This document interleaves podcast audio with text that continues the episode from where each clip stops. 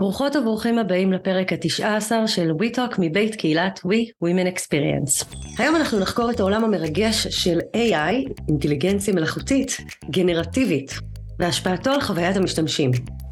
איתי בשיחה מדברת היום שני הוניג שהיא חוקרת UX המתמחה בטכנולוגיה, אה, כדי לקבל קצת תובנות לגבי המגמות שמתפתחות בתחום. אז בין אם אתם חוקרות UX שמחפשות להתעדכן בטרנדים האחרונים, אדריכלי UX בחיפוש אחרי דרכים לייעל מסעות משתמשים, או מעצבות ומעצבים בחיפוש אחרי השראה, הפרק הזה הוא בשבילכם ובשבילכן. ואת כל הפתיח הזה כתב צ'אט GPT. מתרגשות? מתרגשים? פתיח מוזיקלי קצר ונתחיל.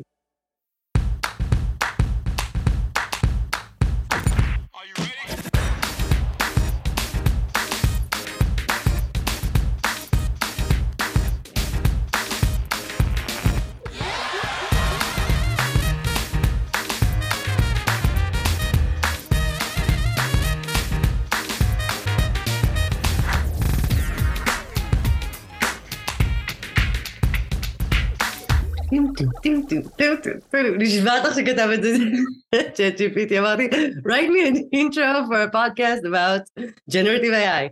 I'd be happy to. הוא ממש שמח לעשות את זה. איזה מנומס הוא.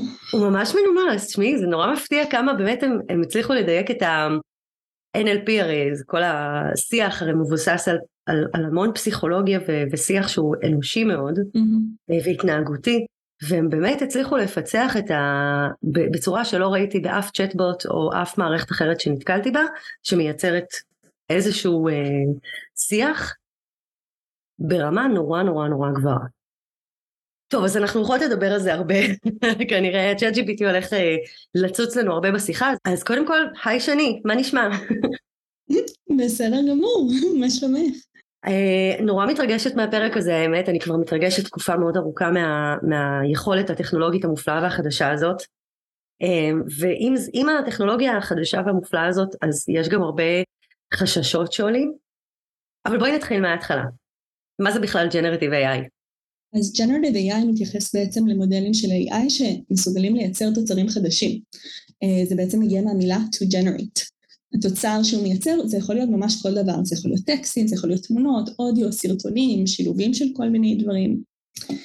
אה, וזה בעצם שונה ממודלים אחרים של AI, אה, כי הם לא בהכרח מייצרים משהו חדש, הם אולי נותנים לנו תובנות, אולי עוזרים לנו להבדיל בין דאטה סט שונים, הם נותנים לנו הרבה מאוד דברים אחרים, אבל לא בהכרח מייצרים תוצר אחר, תוצר חדש שלא היה קיים בעצם.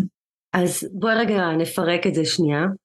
אז את אומרת שבעצם הוא מייצר משהו לעומת בעבר שלא יוצרו אה, תוצרים מתוך הבקשה שהגשנו למחשב, תכלס. תוכלי לתת לי דוגמאות של מקומות שבהם אנחנו יכולים לפגוש Generative AI? Uh, כמובן, איפה, איפה זה לא יכול לפגוש אותנו, אני חושבת שזאת הולכת להיות uh, שאלה יותר טובה. Um, אז באמת התחלנו כבר לדבר, כולם מכירים את ChatGPT ואת ברד ויודעים שיש אפשרות עכשיו לייצר טקסטים באיכות מאוד מאוד גבוהה והטקסטים נשמעים מאוד מאוד אמינים. וזה יכול לשמש אותנו לכל כך הרבה מאוד דברים. הכל מכתיבת מיילים לתיאום בדיקות שמישות, עד brainstorming uh, של כל מיני תסריטי שימוש, uh, לכתוב ממש תוכניות מחקר um, ועוד הרבה מאוד דברים.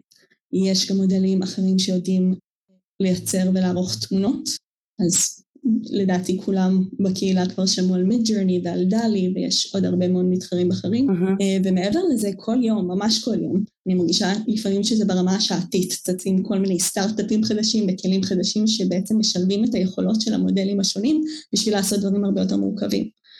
אמ, אז לדוגמה גלילאו AI הם ממש שואפים לבנות ממשקים שלמים על בסיס תיאורים טקסטואליים שאי אפשר בעצם גם לערוך אותם אחרי זה בפיגמה. Mm.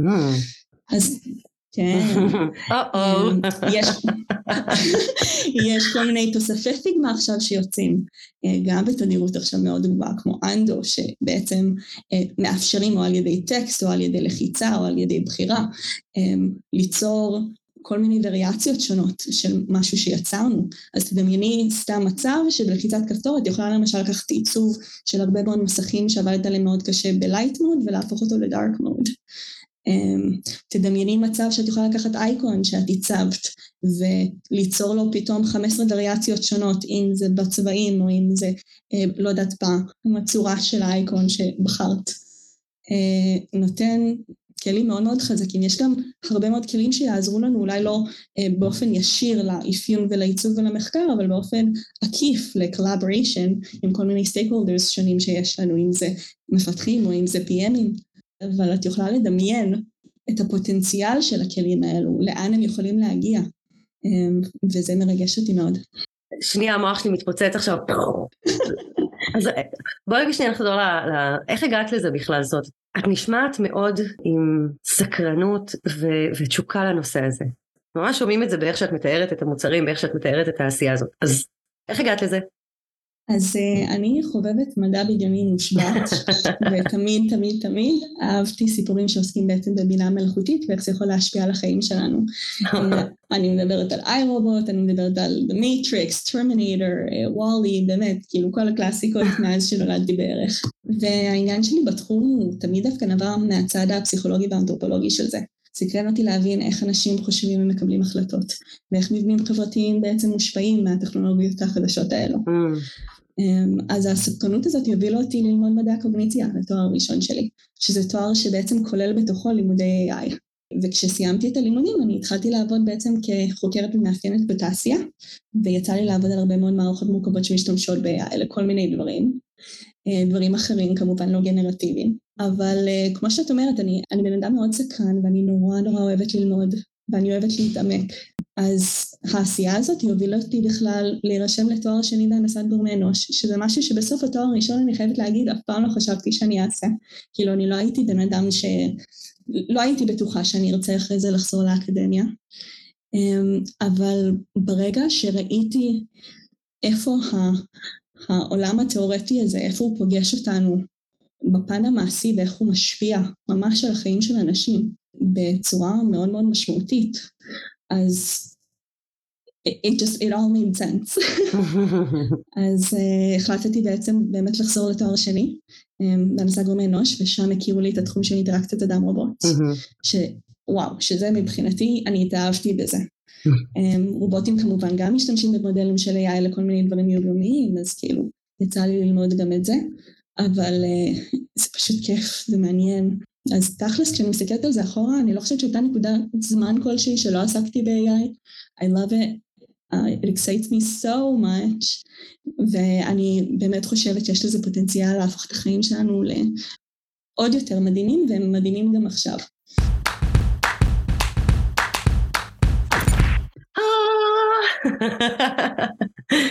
אני כל כך uh, מסכימה איתך, כי אני חושבת שזה באמת תחום שהוא... עזבי את ההתלהבות, הגל התלהבות הזה של uh, כל מיני, אנשים מעלים כל מיני uh, סקרינשוטים של שיחות הזויות שהם ניהלו כאילו עם הצ'אט GPT וזה כזה, ויש בזה המון המון uh, חן והומור, אבל יש פה גם פוטנציאל שהוא מצד אחד הוא, אני רואה בו את האימפקט על העבודה האישית שלי המקצועית. זאת אומרת, בחודש האחרון, שבו אני משתמשת בצ'אט GPT כמעט על בסיס יומיומי, mm-hmm. יצא לי לעשות uh, סיפורי משתמשים לאיזה קורס שאני מלמדת, יצא לי לכתוב פוסטים עם זה, יצא לי לכתוב שאלות לסקרים עם זה, יצא לי לעשות, לחפש, לעשות מחקר אקו סיסטם עם זה, ולמצוא כאילו מקרי uh, בוחן בכל מיני דברים מאוד מאוד ספציפיים שחיפשתי. יצא לי להקלי, לכתוב פתיח לפרק לפודקאסט עם זה, אז יצא לי באמת לגעת בזה מהמון המון, אה, כן. ואני רואה את ההתייעלות מבחינת זמני העבודה שלי. זאת אומרת, עם כל דבר, עם כל אחת מהמשימות שפירטתי עכשיו, הייתה לוקחת לי בעבר את ה... נניח בממוצע שעתיים שלוש לצורך העניין, אני עושה את זה בשניות. זה לא ייאמן. זה מרגיש כמו מאג'ק, אני חושבת שזה בדיוק אחת הסיבות שאני כל כך מתרגשת מזה. זה מרגיש כמו קסם, זה בדיוק. כזה, רגע, מה? מה? איך? איך? איך? בדיוק, בדיוק, איך? אבל מה? את דיברת מקודם על, ה, על היכולות החדשות האלה של ה-Generative AI, של לייצר אפיונים ולייצר עיצובים. עכשיו, בקטע של נגיד לקחת אייקון ולהמיר אותו 14 פעמים ל-14 ורסיות אחרות, סבבה, בסדר, לא מפחיד אותי, מייעל לי את הזמנים. Mm-hmm. אבל האם, יש פה אני חושבת שאלה מאוד מעניינת לגבי תפקידם של אנשי ה-UX. כן. איפה זה פוגש אותנו? זאת אומרת, האם יש לנו, כי יש הרבה שיח על זה של uh, הולכים לקחת לנו את העבודה כזה. וזו שאלה שאני תוהה כאילו מה דעתך בעניין הזה, מה את חושבת על זה? האם יש, ב, יש דברים בגו, צריך להיות, צריך לשקול הסבת מקצוע, מה דעתך? לחזור לשירה, מה לעשות? אז I honestly think your job is safe, גם שאני אנסה להגיד את זה רגע בעברית. אני באמת באמת מאמינה וחושבת שכל עוד אנחנו מאמצות ולומדות את הטכנולוגיות והכלים החדשים שנוצרים, יהיה בסדר, וזה לא רק דעה אישית שלי, יש הרבה מאוד מחקרים האמת, גם של האיחוד האירופי, גם של ממשלת ארצות הברית, שממש מסתכלים על זה. Mm-hmm.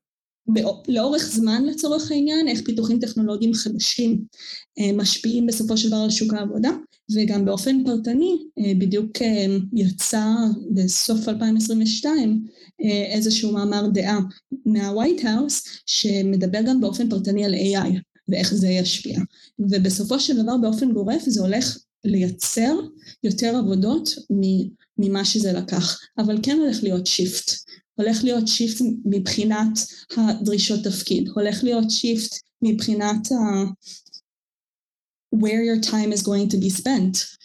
כן. ומה מצופה ממך לעשות. אז חשוב להיות on top of this, כאילו להיות על זה וללמוד איך להשתמש בכלים האלו, אבל בסופו של דבר הם כלים, ויש הרבה מאוד יכולות אנושיות שהם לא יכולים להחליף, בטח ובטח כשאנחנו מדברות על תהליכי מחקר, אפיון ועיצוב, שדורשים בסופו של דבר הרבה מאוד judgment, הם גם דורשים היכרות עמוקה של מה זה להיות בן אדם. ובואי, צ'אט GPT הוא לא ידע מה זה להיות בן אדם. Mm-hmm. הוא לא מבין את החוויה של משתמשים, הוא, אין לו איך להיות אמפתי במובן העמוק של המילה. אין לו איך לזהות צרכים חדשים. כל מה שהוא יודע לעשות זה לחזות את המילה הבאה ברצף. Mm-hmm. וזה גם מביא איתו הרבה מאוד, הרבה מאוד טעויות תוכן, שחשוב מאוד להכיר אותם וחשוב מאוד לקחת אותם בחשבון. הוא גם מייצר תשובות, זה נכון ל-chat GPT, אבל תכל'ס זה נכון גם ל-Midjourney ולהרבה מאוד תוכנות אחרות, לפחות בנקודה שהם נמצאים בה כרגע, שהרבה מהתוצרים שהם מייצרים הם, הם מרגישים מאוד גנריים, הם מרגישים מאוד... הם, אני מסמנת עם הידיים קו כזה, אני לא יודעת איך לתאר את זה בדיוק. פלט ליין כזה. כאילו בסיסיים כאלה. מאוד בסיסיים. כן. ואפילו למשל לאימיילים, אוקיי? שגם אני משתמשת ב-chat GPT בתור התחלה לאימיילים, אבל בתור מישהי שאנגלית זה שפת האם שלה, אז אני גם יודעת להסתכל על המיילים האלו ולהגיד ש-90% מהזמן המיילים האלו, אם תשלחי אותם ככה, זה, את לא תשמעי טוב. כן, מסכימה. אמ, וגם מידג'רני זה אותו דבר, כשאני מייצרת תמונות, צריך לעבוד מאוד קשה בשביל לייצר תמונה שמרגישה ייחודית, שמרגישה שלא ראית אותה עכשיו 200 מיליון פעם. כן. והעבודה שלנו, חלק מהעבודה שלנו זה ליצור חוויות שהן מותאמות. כן. זה אומר ליצור את החוויות הייחודיות האלה ולהבין מה זה הפן המיוחד שנדרש לכל סיטואציה ולהתאים אותו למשתמשים שלנו. אה, וזה משהו שכרגע הכלים עוד לא יודעים לעשות בצורה טובה. קודם כל אני אישית באופן לא דואגת, אני רק רוצה לציין את זה כי אני חושבת שהתפקיד שלנו בתור, אה, לא יודעת, אנשים בעולם בכלל, זה, זה כל הזמן להמציא את עצמנו מחדש, ודווקא הפניות שזה מאפשר לי, כאילו מהעבודה היותר שחורה במרכאות, של לעבור על מלא תוכן ולסנן לעצמי, זה נותן לי פניות ללפתח את עצמי באפיקים חדשים, אז בעיניי זה כאילו הזדמנות נפלאה. אה, וזה, ככה אני מזמינה, אני משתפת את זה, כי ככה אני מזמינה אנשים גם לראות את זה. אני חושבת שזאת גישה בריאה בחיים באופן כללי. אבל אני נורא מסכימה איתך על זה שבאמת יש איזשהו צבע אנושי שכאילו הוא חסר mm-hmm. בתוצרים ש, שאני מקבלת מה, מהפלטפורמות האלה או מהמכשירים האלה. סתם לדוגמה סיפרתי מקודם על הפרסונה שביקשתי מהם לכתוב לי איזשהו user scenario, איזשהו סיפור פרסונלי על, על, על מישהי והתחלתי במשהו מאוד גנרי, לכתוב לי user scenario על uh, מנהל בעולם הביטוח. User scenario, אז הוא נתן לי את הטמפלט אבל התוכן היה מאוד גנרי ואז התחלתי להכניס מילים ששמעתי מהמשתתפים במחזור הראשון. אה, כל מיני דברים כמו לחץ, חוסר ודאות, בלבול, אה, תסכול, כל מיני מילים של רגשות שעלו אצלם. ובשלב הבא הוספתי גם את כל הציטוטים של קשה לי לעבוד עם זה, למה לא מבינים כמה זה מורכב, איך אני משקף להם, טטטט, כל מיני ציטוטים, וזה הפך, זה פתאום הפך את הפרסונה הזאת שבניתי כאילו ביחד עם ה gpt למשהו יותר אנושי, למשהו יותר עגול, כאילו דמות עגולה יותר. אז כאילו יש פה איזושהי אה, עבודת השלמה. הוא בונה מין איזשהו שלד כזה, ואת צריכה להוסיף בתוכו, לשלב בתוכו את האנושיות. נכון. שזה יוצר משהו נורא יפה בעיניי, כאילו משהו אה, מעניין. אז אני מאוד מאוד מסכימה, ואני גם חושבת שלגבי מה שאמרת על ההתאמה לבן אדם, בלי לעשות מחקר משתמשים, ולהבין מה קהל היעד הספציפי של אותו מוצר, מה הבעיה שמנסים לפתור ומי קהל היעד הספציפי שמנסים לפתור לו את זה בלי השכבה הזאת של ההבנה הזאת של הכאבים של הצרכים של המוטיבציות האנושיות זה יהיה פלט זה יראה בדיוק כמו כל שאר המוצרים. לגמרי, אני כל כך כל כך מסכימה איתך. והדוגמה שנתתי היא באמת דוגמה מעולה. אז אני מקווה שבעצם זה פשוט ייתן לנו כלים כדי שאנחנו נוכל באמת להשקיע יותר זמן, יהיה לנו יותר זמן בפועל להשקיע בדברים האלה, שהם תהליכים שהם כל כך חשובים, ולצערי לא מספיק עושים אותם בתעשייה, כי תמיד אומרים שאין מספיק זמן. אז, או, היי, guess what, אנחנו, אני באמת מרגישה שאנחנו מקבלות מתנה, כן. זמן עכשיו, והזמן הזה יכול להיות מושקע בדיוק שם, בעיקר. Um, בעיקר של לוודא שאנחנו, שהכיוון שאנחנו הולכים אליו הוא הכיוון הנכון, לזהות בכלל איזה כיוונים אפשריים יש, אה, איזה pain points קיימים, איזה הזדמנויות קיימים, לאמת אולי יותר את, ה, את היצירות שלנו, את הדברים שאנחנו עושים. Mm, נכון. אם אה, משתמשים, שזה משהו ששוב, הרבה פעמים הוא לצערי אה, מדלגים אותו, מדלגים עליו, סליחה, בעקבות אה, משאבים מוגבלים. אז אני מרגישה שזה נותן לנו כאן פוטנציאל אדיר להשקיע בזה יותר, ואני מקווה לראות את השיפט הזה בשוק. זה מזכיר לי מה שאת אומרת, לפני כמה שנים עשיתי הרצאה באיזה מיטאפ, היו בו אנשי פיתוח, נשות אנשי פיתוח, ויהיו שם אה, מעצבים ומעצבות, מאפיינים מאפיינות, וחוקרים אפילו וחוקרות. ראיתם איך אני מקפידה לעשות גם וגם תמיד? את צודקת לגמרי. אני זוכרת שאחד מהדברים שדיברתי עליהם, כאילו דיברתי על איך ליצור מערכות שהן אחידות, מערכות שהן יוצרות איזושהי חוויה הוליסטית, ואחד מהדברים שדיברתי עליהם זה design system, הספריית אה, רכיבים שמוגדרת על ידי הארגון אבני הלגו שמשתמשים בהם בממשק ויש איזושהי ספרייה שזה הפיתוח יוצר ביחד, ביחד עם העיצוב. Mm-hmm. זה ככה סיברתי את האוזן למי שלא יודע על מה אני מדברת על דיזיין סיסטם ויש גם פרק שמדבר על הדבר הזה, אה, פרק עם דנה שמעוני, חפשו אותו, פרק מעניין. בסוף ההרצאה שאלה אותי אחת מה, אה, מהבחורות שישבו בשורה הראשונה, היא הייתה מפתחת, שאלה אותי אבל רגע, אם יהיה את הדיזיין סיסטם הזה אז זה לא כאילו ייקח, ייקח לנו את העבודה, זאת אומרת, מה, מה יהיה לנו לעשות אחרי זה, אם יהיה כאילו ספרייה של רכיבים, אז מה אנחנו נעשה?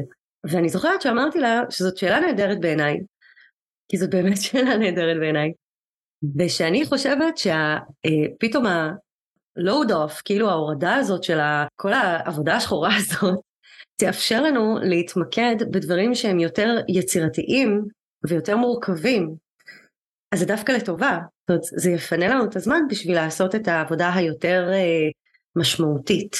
Mm-hmm. וזה מה שאני חושבת שיקרה גם כאן, זה מה שאני חושבת שכבר קורה, אני רואה את זה מאנשים סביבי, נכון? לגמרי, לגמרי. אני גם ספציפית העניין עם דיזיין סיסטם, חלום שלי שהוא פשוט ידע לזהות מתי יש קומפוננטות חזרות ופשוט ישחרר אותי מהדבר הזה. זה משהו שלוקח לא רק כל כך הרבה זמן ומשאבים שלנו, אלא גם הרבה מאוד זמן ומשאבים של אנשים אחרים שאנחנו עובדים איתם, שזה compound, זה compounded waste מבחינתי. ממש. בואי נדבר קצת על, אמרת מקודם באמת כל הנושא הזה של לעשות את זה נכון. כן. ואחד הדברים שדיברנו עליהם כאשר דיברנו על הפרק מראש, זה אתיקה. או, או את יודעת, איך, איך מנהלים את הדבר הזה בצורה שהיא אה, לא פוגעת בתרבויות, אוכלוסיות, אנשים, וואטאבר, שהיא לא פוגעת או לא מזיקה. Mm-hmm. מה את יכולה לספר לנו על, הג'נרטיב AI בהקשר הזה של אתיקה, של, את יודעת, זכויות יוצרים, של אה, שקיפות? אז uh, אני אתחיל בסוף, וזה ש... nothing is settled yet, יש עכשיו הרבה מאוד תביעות בהרבה מאוד מקומות שמנסים לענות בדיוק על השאלה הזאתי של של מה כן ומה לא ומה מותר ומה אסור וגם לא בטוח שמה שיוחלט בארצות הברית יהיה רלוונטי לישראל ולא בטוח שמה שיוחלט בישראל יהיה רלוונטי לאיחוד האירופי. Mm-hmm. אז stay tuned.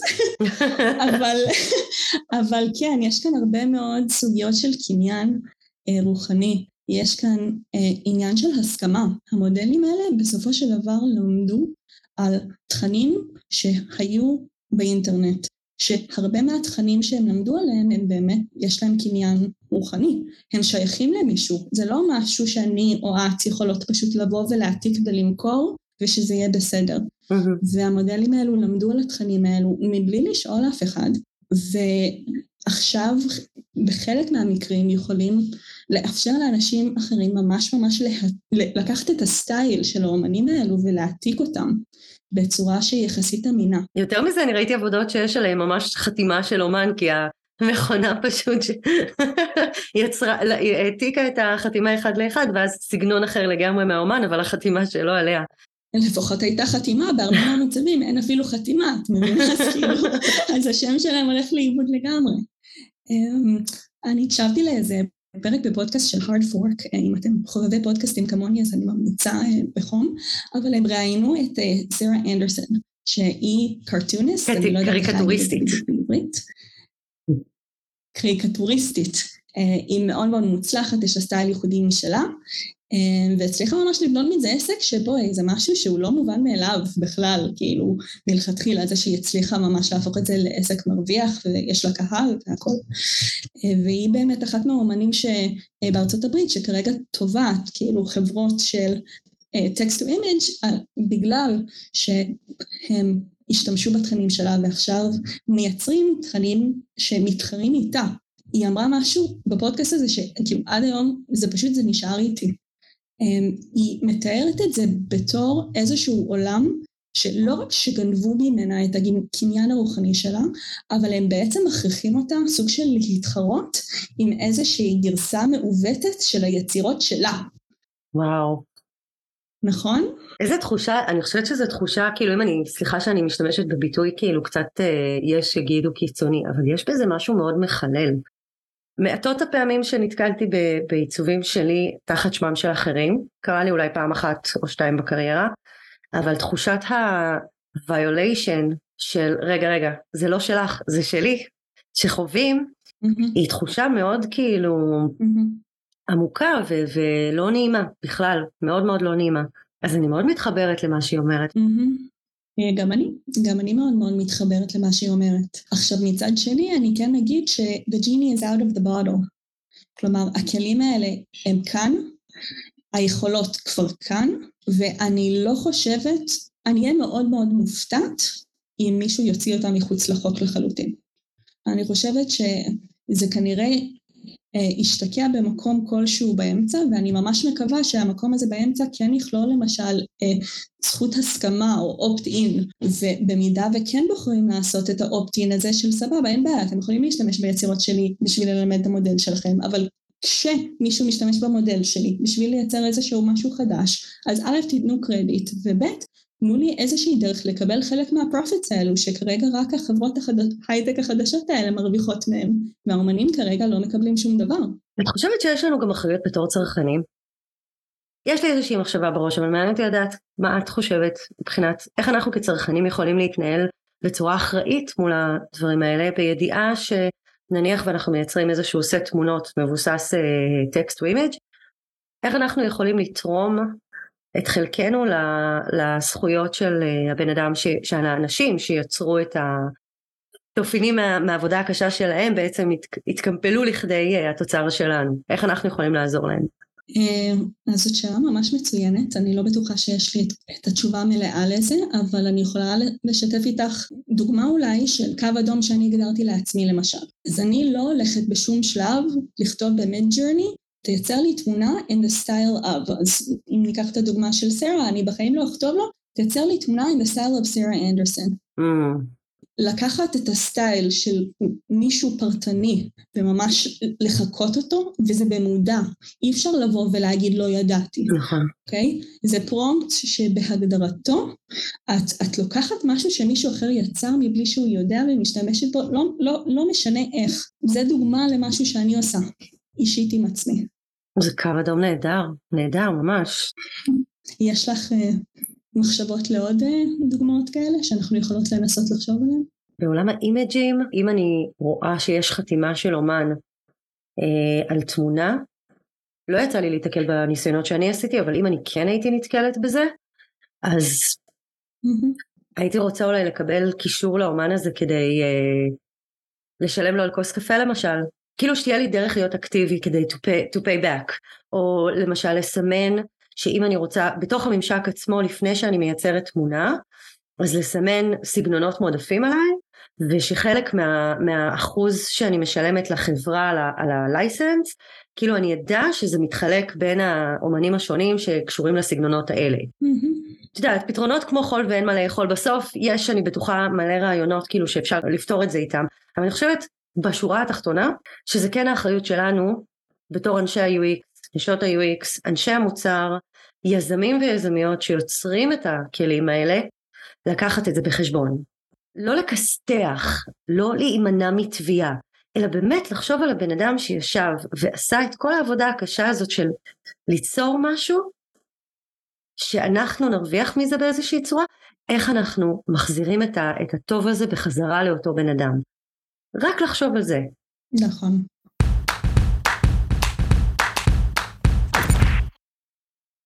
אני כל כך מסכימה עם זה, אני חושבת שזה מקסים. אה, גם עוד משהו ש, שעכשיו חשבתי עליו, זה באמת ה... בצ'אט GPT ובכלים דומים אפשר ממש לייצר תוכן אה, טקסטואלי מאוד מאוד ארוך ומורכב ולהציג אותו כאילו שהוא יצירה שהיא לגמרי שלנו. עכשיו, אני לא יודעת בדיוק איפה עובר הקו של מתי זה נהיה שלנו ברגע שאנחנו עושים שינויים. ושוב, אני לא מדברת כרגע על הפן החוקי, אני מדברת על הפן הערכי. נכון. יש את הדוגמה, יש עכשיו הרבה מאוד uh, דיבור על זה בעולם האקדמיה האמת, בכל מה שקשור לשיעורי בית. זה כאילו דוגמה קלאסית. עכשיו, מבחינתי, דוגמת השיעורי בית היא לא, היא לא כזאת מעניינת, כי בסופו של דבר בעיניי זה הסטודנטים עצמם שמפסידים מזה הכי הרבה, אם הם פשוט שואלים את ChatGPT ומגישים בלי ללמוד שום דבר. Mm-hmm. אז זה, זה פחות מרגש אותי.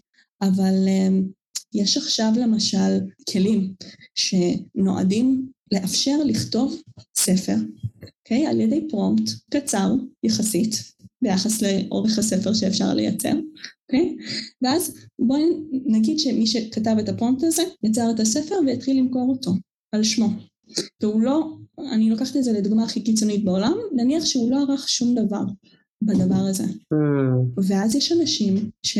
מוציאים מהכסף שלהם, אולי יש ילדה בת 13 שקר... לא יודעת, היא קראה את התקציר וכל כך התרגשה וחסכה במשך, אה, לא יודעת, כמה חודשים בשביל לקנות את הספר הזה, וזה בסופו של דבר ספר שבן אדם השקיע בו שתי דקות. זה בסדר? אני לא יודעת, אין לי מושג, אבל יש בזה משהו שאני יודעת שמרגיש לי, אני מרגישה קצת לא בנוח עם זה. קשה לי אפילו לחדד בדיוק למה. וואו, תראי, זאת שאלה נורא נורא מעניינת, בגלל שבעצם, את יודעת, היום, היום אפשר לעשות המון דברים דיגיטליים במהירות הרבה יותר מהירה ממה, אפשר, ממה שהיה אפשר לעשות עם צבעי שמן לפני 200 ו-300 שנה. אה, ויש יצירות שמיוצרות בפוטושופ, אילוסטרטור אה, ותוכנות אחרות לעריכת אה, אימג'ים. Mm-hmm. שאפשר להרוויח עליהם לא פחות אם לא יותר מיצירות שהושקעו בהם חודשים של עבודה בצבע שמן. אז שאלת הזמן היא שאלה נורא מעניינת. אבל אני חושבת שזה באמת עניין האינטנט, זה לא הזמן, כן נכון, זה הכוונה. אם יצרתי משהו נטו בשביל המטרה להרוויח עבורו כסף, mm-hmm. כנראה שהכוונה שאיתה באתי היא לא לתת ערך או לתת, לעורר השראה באנשים אחרים, לעורר רגש באנשים אחרים, ליצור משהו, באמת ליצור משהו ש, שיזיז איזשהו שריר אצל בן אדם אחר, כן. אלא יותר אה, להרוויח כסף. אני מניחה שגם ספר כזה יהיה הרבה פחות מהנה לקריאה מאשר, את יודעת, הארי פוטר. או... כאילו זה, זה כנראה לא יהיה באותו לבל, כי, כי אין שם את ה... אין, זה מחזיר אותנו אגב לחז... לתחילת השיחה שזה מעניין, mm-hmm. אין שם את ה-level האנושי הזה, אם, אם בן אדם ייקח משהו ויעשה copy paste ופשוט ימכור את זה as is, אין שם את הצבע הזה, הוא לא יהיה שם, ואז הוא גם לא יימכר באותה מידה והבן אדם הזה כנראה לפחות לתקוותי, I hope so, לא ירוויח את אותה כמות כסף שמרוויחה ג'יי קיי רולינג על הספרים של הארי פוטר. אז אני מאמינה שאנחנו, כאילו, ש, שזה יתקן את עצמו. בקטע הזה אני מאמינה שזה יתקן את עצמו. הבן אדם, כמות, כמות הערך והנתינה שהוא הכניס בתוך משהו, זה הכמות והערך שהוא יקבל בחזרה. I really hope so. um, אני חושבת will tell, כי שוב, זה, זה כבר עניין שתלוי הרבה בטכנולוגיה ובמה הם יהיו מסוגלים לעשות עוד שנה, עוד חמש שנים, עוד עשר שנים. Mm. זה מזכיר לי, זה, זה גורם לי לחשוב קצת על כל הסדרות נטפליקס ואפל למיניהם. מכירה את זה שיש כגישה, לפחות אה, כצרכנית, אני לא באמת יודעת מה קורה שם בחברה, אבל כצרכנית אני כאילו מרגישה שיש להם טמפלטים כאלה, של הנה אנחנו צריכים את הסדרת זומבי שלנו, הנה אנחנו צריכים את הסדרת בנק uh, רוברי שלנו, הנה אנחנו צריכים את, לא יודעת, הסדרה שלצורך העניין היא הגרסה המודרנית של פרנדס, ובכל אחד מהחברות האלה הם פשוט מייצרים תוכן עם הדפוסים האלו. Um, בכמויות היסטריות מתוך מחשבה ש... כן. let's throw it at the wall and see, see what sticks, ומדי פעם something sticks, and it sticks בגדול, וזה עובד להם. ואז, לא יודעת, בדיוק התחברתי למשל בפעם הראשונה לאפל TV, אוקיי? ממש לפני יום, אוקיי? ואני מסתכלת שם על הסדרות, ואני כאילו מרגישה שצפיתי בכולם. עכשיו, בפועל לא צפיתי באף אחד מהם אף פעם, אבל אני מרגישה שכבר ראיתי אותם. כן, אני ממש מסכימה איתך, אני ממש מבינה. ה scrolling האינסופי הזה, אחרי תנו לי משהו שיסקרן כן. אותי, שיעניין לי כאילו לראות את הטריילר שלו, זה כזה, או עוד אחד כזה, עוד אחד כזה, עוד אחד, ממש. בדיוק. ממש, ממש, בדיוק. ממש. ושם כן יש, יש מגע אנושי, אי אפשר להגיד שכרגע אין מגע אנושי ביצירה של הסדרות והסרטים האלו. אז אני קצת חוששת שהכלים האלו דווקא יובילו אותנו גם למקום כזה. כן. שזה גם יתרון וזה גם חיסרון בסופו של דבר של הכלים האלו. עוד נקודה למחשבה, ובנימה אופטימית זו, טן טן טן, אנחנו מסיימות את הפרק בקטע חיובי. אז בנימה אופטימית, ג'סטין וייס אה, דווקא תיאר בצורה די יפה, כאילו שלושה יתרונות. הכלים האלו, אה, על פי ג'סטין וייס, שהוא באמת מנהל ב-IBM Research, שלושה יתרונות מרכזיים, אחד זה סקיילביליות, אז תדמיינו מצב שלא משנה למשל איזה טבלה אתם תרצו להכניס לתוך האפיון או העיצוב שלכם, אתם תוכלו למלא אותו מאוד מאוד מהר בדאטה שנראה אמיתי ל-use case שלכם. Uh, תוכלו למלא טקסטים, לדעתי זה הסוף של לורם אפסם, כבר לא יהיה צורך בלורם אפסם, כי יהיה לנו כל כך קל להכניס uh, טקסטים שנראים אמיתיים. Mm. חלום. לגמרי חלום. Uh, עוד יתרון כמובן זה מהירות, על זה אנחנו כבר דיברנו, אז אני אדלג על זה, והיתרון השלישי, שגם דיברנו עליו קצת, זה באמת עולם האינספיריישן, שבסופו של דבר זה נותן לנו סט כלים חדש בשביל לשאוב ממנו השראה, ויכול להיות שאפילו שעכשיו זה מרגיש לנו גנרי, יכול להיות שעוד קצת מאמץ יהיה איזשהו פיתוח טכנולוגי ש... הם בכלל יציעו לנו, ייתנו לנו השראה לדברים חדשים שאנחנו כבני אדם לא חשבנו עליהם ולא ראינו אותם, דפוסים שהם חדשים לנו לחלוטין, שגורמים לנו לחשוב אחרת, ואני חושבת שיש בזה משהו שהוא מאוד מאוד יפה. שהוא קסום. כן. כן, יש בזה קסם. יש בזה קסם. magic wand. פינת הפרגונית של וויטאק.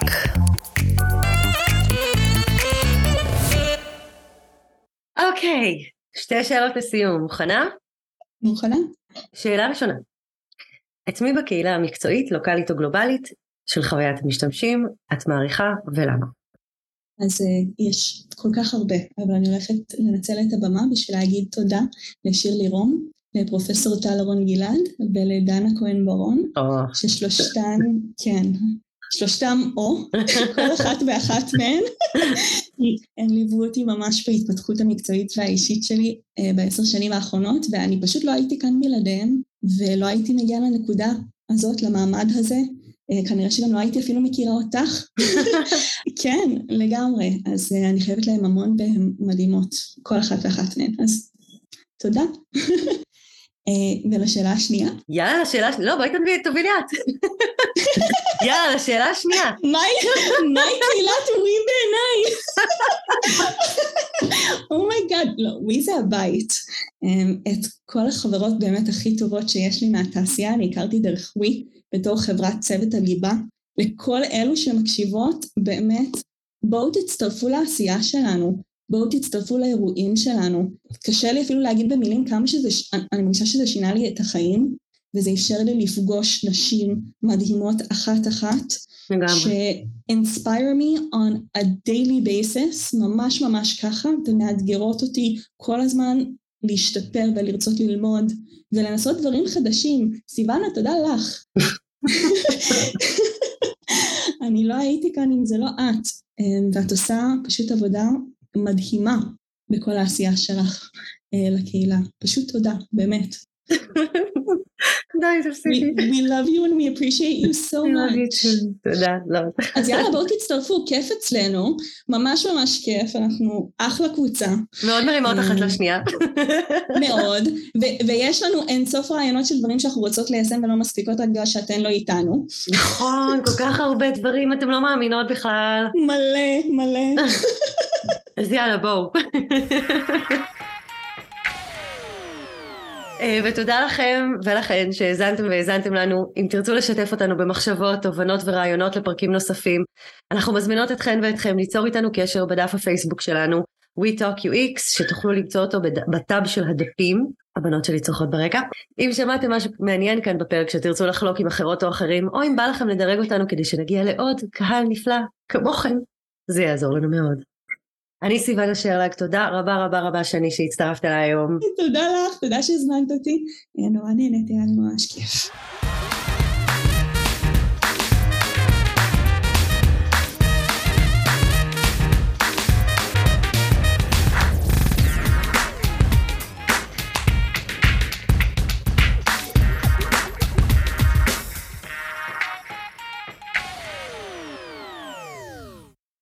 Recording in progress. No, lo que vayas hasta testing, testing, one, two, one, two. Beep, beep, beep, beep, boop, boop. Beep, beep, beep, boop, beep, boop, beep, beep, ta, ta, ta. And scene.